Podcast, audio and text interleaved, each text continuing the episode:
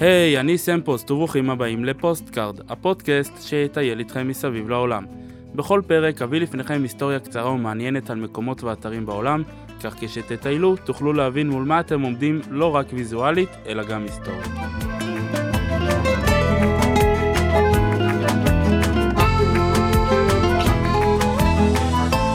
והיום נטוס כחמש שעות אל פריז שבצרפת ונגיע לאחד המגדלים הכי מפורסמים בעולם וסימן ההיכר של צרפת.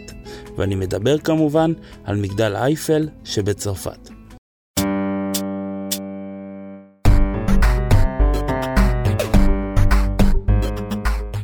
אין אחד כמעט שלא מכיר את מגדל אייפל של פריז, שהוא כנראה עם הכי הרבה חיקויים מסביב לעולם. בהרבה מדינות בונים חיקויים שלו כדי ליצור אווירה פריזאית רומנטית משהו. אפילו בארץ יש מגדלון אייפל בנתיבות.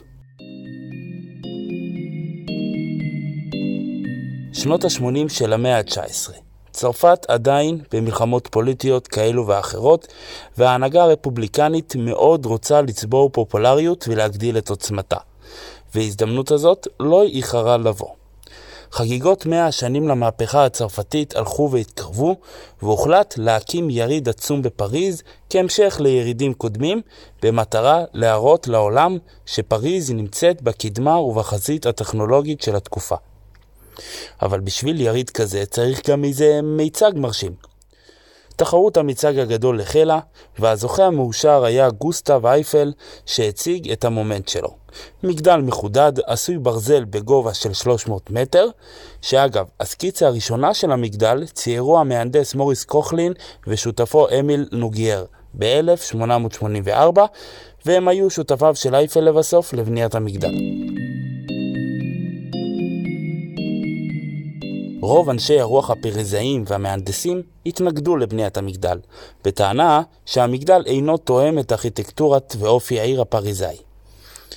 וכך, למרות התיעוב של הרבה פריזאים וכותרות משמיצות בעיתונים, בשנת 1887 החלה בניית המגדל. לרשותו של גוסטב עמדו שנתיים עד להשלמת המגדל לתערוכה.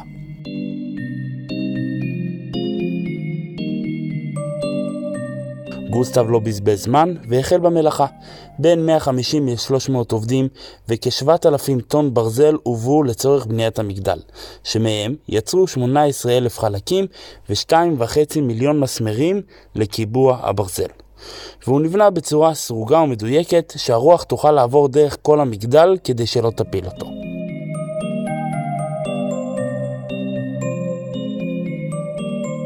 ואכן, גוסטב עמד בקצב, ואחרי שנתיים, חודשיים וחמישה ימים, ב-31 במרץ 1889, התקיים הטיפוס הראשון על המגדל, בהשתתפות חשובי פריז. לא כולם שרדו את העלייה עד למעלה, כיוון שעדיין לא היו מעליות, והם נאלצו לטפס ברגל. ועל רקע הנוף הפריזאי הנשקף מהמגדל, קיבל גוסטב את אות לגיון הכבוד משר המסחר והתעשייה. המגדל כמובן הפך לשלאגר הגדול של התערוכה, למרות שרוב הפריזאים לא אהבו את המגדל והתבטאו בחריפות נגד המגדל, כדוגמת פמות חלול, חוקן ענקי, עמוד פנס טרגי ועוד. הגדיל לעשות סופר מפורסם, שהחליט לאכול במסעדה שבקומה השנייה של המגדל, מכיוון שזהו המקום היחידי בפריז בו לא ניתן לראות את מגדל אייפל. מגדל אייפל קיבל זיכיון רק ל-20 שנה, ולאחר מכן הוא היה אמור להתפרק. אולם מה שהציל את מגדל אייפל מפירוק הוא המצאת האלחוט. בגלל גובהו הרב הוא היה אידיאלי לשידורי רדיו, ובמלחמת העולם הראשונה השתמש הצבא באנטנה לשבש שידורי רדיו גרמניים ולציטוט לאויב ועוד. וכאן הזמן לספר על האיש שמכר את מגדל אייפל פעמיים.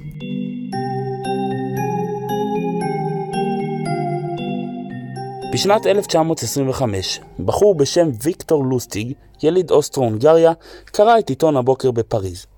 הייתה שם כתבה על הקושי הכלכלי הכרוך בתחזוקת מגדל אייפל. ויקטור היה ידוע כנוכל עם היסטוריה עשירה מאחוריו, אשר שמו במקור בכלל היה רוברט מילר, ולכן עלה בראשו מיד הזדמנות מבריקה להכנסה מכובדת. הוא עשה שיתוף פעולה עם עובד ממשלה, שישיג לו נייר מכתבים של ממשלת צרפת ועוד כמה פריטים. הוא כינס אספה של כמה סוחרי גרוטאות וברזל, והציג את עצמו כסגן מנהל הדואר והטלגרף. ואמר להם שעקב עלויות התחזוקה היקרות, הוחלט למכור את המגדל. והוסיף שכדי למנוע התנגדות ציבורית, הדבר חייב להישמר בסוד. הוא לקח אותם לסיור במגדל וביקש מהם הצעות מחיר. בסופו של דבר נבחר אדם אחד בשם אנדריאה פואסון. ויקטור סיכם איתו שיעביר לו כסף במזומן, ואף גבה ממנו שוחד על מנת שכביכול ידאג לזה שהצעתו תיבחר. ויקטור כמובן לקח את הכסף וברח לווינה. פואסון המובס התבייש ללכת למשטרה ולהודות שהוא נפל בפח, כך שלא הוגשה תלונה נגד ויקטור. כחודש אחר כך חזר לוסטיג ושוב נפגש עם סוחרי מתכת וניסה לחזור על התרגיל. אלא שהפעם אחד הסוחרים הבין מה הולך ופנה למשטרה עם מסמכי המכירה, ולוסטיג נאלץ לברוח. ועכשיו, כשגילינו את מגדל אייפל, בואו ונראה מה יש למקום להציע.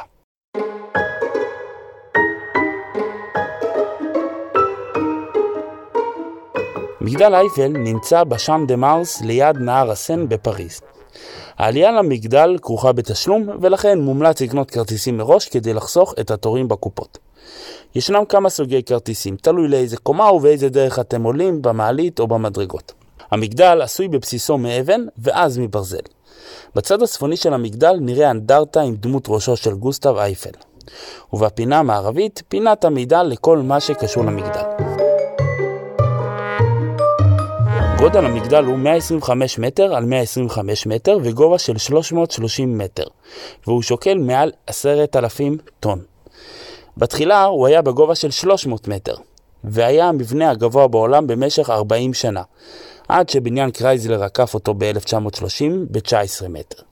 וב-1957 הוסיפו אנטנה לגג והמגדל עמד על 324 מטרים. אך בניינים גבוהים יותר כבר נבנו אז, וב-15 במרץ 2022 שמו אנטנה חדשה, וכיום המגדל הוא בגובה 330 מטרים.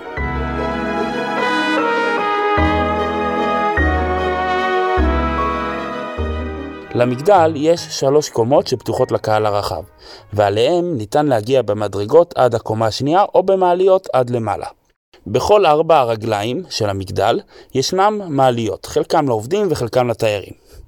מעלית התיירים נמצאת במזרח ומערב, והן בעלות שתי קומות, והן מגיעות לקומה הראשונה והשנייה. המנגנונים שלהם נמצאים מתחת לקרקע, והם מנגנונים ישנים שהשתמשו בהם מתחילת בניית המגדל, ואפשר אפילו לסייר שם.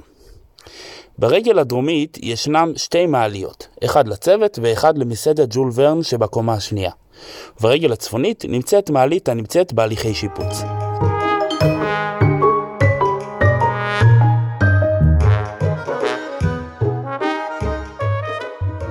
בקומה הראשונה, הנמצאת בגובה 57 מטר מעל הקרקע, ישנם שלוש מבנים אדומים. באחד תיאטרון, באחד מסעדה, ובאחד חנויות וכהן מוזיאון היסטורי קטן. ישנה גם מרפסת מזכוכית באמצע שתוכלו להשקיף למטה.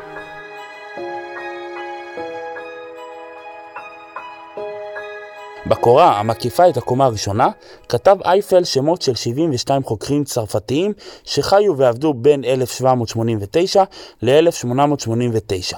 כולם מתו בחנוכת המגדל חוץ מאחד. 18 שמות בכל צד, באותיות מוזבות גדולות בגובה 60 סנטימטר ובאורך של 12 אותיות בלבד, כך שיהיה ניתן לקרוא אותם גם מהקרקע. בקומה השנייה, הנמצאת בגובה של 115 מטר מעל הקרקע, יש שתי מפלסי תצפית, שבאחת מהם יש את מסעדת ג'ול ורן. מכאן, הדרך לעלות היא רק במעליות הנמצאות במרכז המגדל, ארבע מעליות במספר, והן עובדות בזוגות כדי לאזן אחת את השנייה. בהתחלה הם עבדו על מנגנון הידרואלי, כך שהמעלית העליונה נדחפת על ידי בוכנה הידרואלית, בעוד התחתונה מהווה את המשקל הנגד שלה. ולכן היה צריך להחליף מעליות באמצע הדרך על ידי גשר שחיבר בין שני המעליות משני הצדדים. כיום, המעליות מגיעות בנסיעה אחת לקומה השלישית.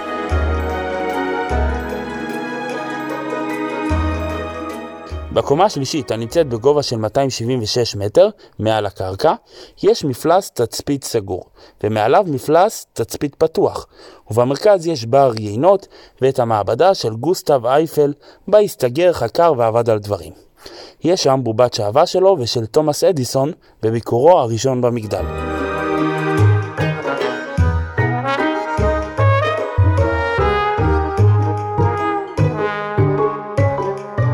בלילה כל המגדל מואר במאות זרקורים שגורמים למגדל לנצנץ ויוצרים אווירה רומנטית ומיוחדת. ובאירועים מיוחדים מואר המגדל בצבעים מיוחדים ושונים. בעונת הקיץ, עקב החום, המגדל מתרחב בכמה סנטימטרים, ובעונת החורף, עקב הקור, המגדל מתכווץ בכמה סנטימטרים. אך אל דאגה, זה לא מוריד מחוסנו של המבנה. לצורך שימור הברזל, הורה אייפל לצבוע את המגדל כל שבע שנים, ועד היום, כל שבע שנים צובעים את המגדל עם 60 טון צבע. לקראת האולימפיאדה שאמורה להתקיים ב-2024, החלו בצביעת המגדל בזהב. ולסיום, על האיש שקפץ ממגדל אייפל. פרנץ רייכלט היה חייט וניהל עסק מצליח של בגדים. ב-1910, כשהתחילו עסקי התעופה לצבור פופולריות, החל רייכלט בניסיונותיו לפתח מצנח מגובה נמוך שיאפשר לטייסים לשרוד התרסקות מטוס. המצנח היה כעין חליפה שהיו מלבישים עם מספר מוטות ברזל בולטים למעלה ובצדדים ועליהם נמתח הבד. בהתחלה עשה ניסיונות מבניינים על בובות שהניסיונות האלו צלחו, ואז על עצמו, שלא תמיד צלח. והאשים בזה את הגובה הנמוך שבבניינים. אז הוא החליט לבצע ניסיון מהקומה הראשונה של מגדל אייפל. חבריו ניסו לשכנע אותו שלא לקפוץ, כיוון שהמצנח לא מספיק טוב בשביל זה. אבל בפברואר 1912 הודיע רייכט לעיתונות כי קיבל אישור מהמשטרה לעשות את הניסויים מהמגדל. וכך, ב-4 לפברואר 1912, ב-7 בבוקר, הגיע רייכלט למגדל עם חבריו, וגם צוות עיתונות גדול הגיע לצלם.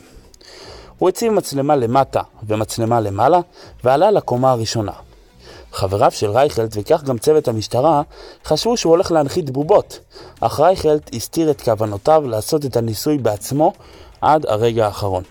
כשהתברר לחבריו כוונותיו האמיתיות, הם ניסו לשכנע בכל דרך את רייכלט לא לקפוץ, מסיבות בטיחותיות וגם עקב הרוח החזקה שנשבה באותו הזמן. רייכלט לא הקשיב, ואף לא הסכים להשתמש בחבל בטיחות או אמצעי הגנה אחרים. וכך, ב-8.22 בבוקר, אחרי אין ספור עיכובים וניסיונות להניעו מהרעיון, כשהוא בטוח ב-100% במצנח שלו, הוא עלה על כיסא קטן, צעק לקהל, נתראה בקרוב, ועם הפנים לנער הסן, הוא קפץ למטה. אחרי כמה שניות הוא היה למטה, שבור ומת. עוצמת התנגשותו בקרקע עשתה שקע בעומק של 15 סנטימטרים.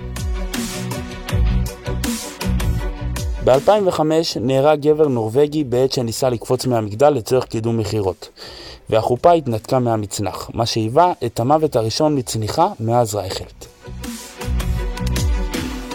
אבל כמובן במשך השנים הרבה אנשים קפצו מהמגדל ללא היתר. המגדל הופיע גם בכמה סרטים שצולמו על המגדל, תחרויות שונות שנעשו על המגדל ומגוון פעילויות בידור. כיום הכינוי המיוחד של המגדל הוא גברת הברזל.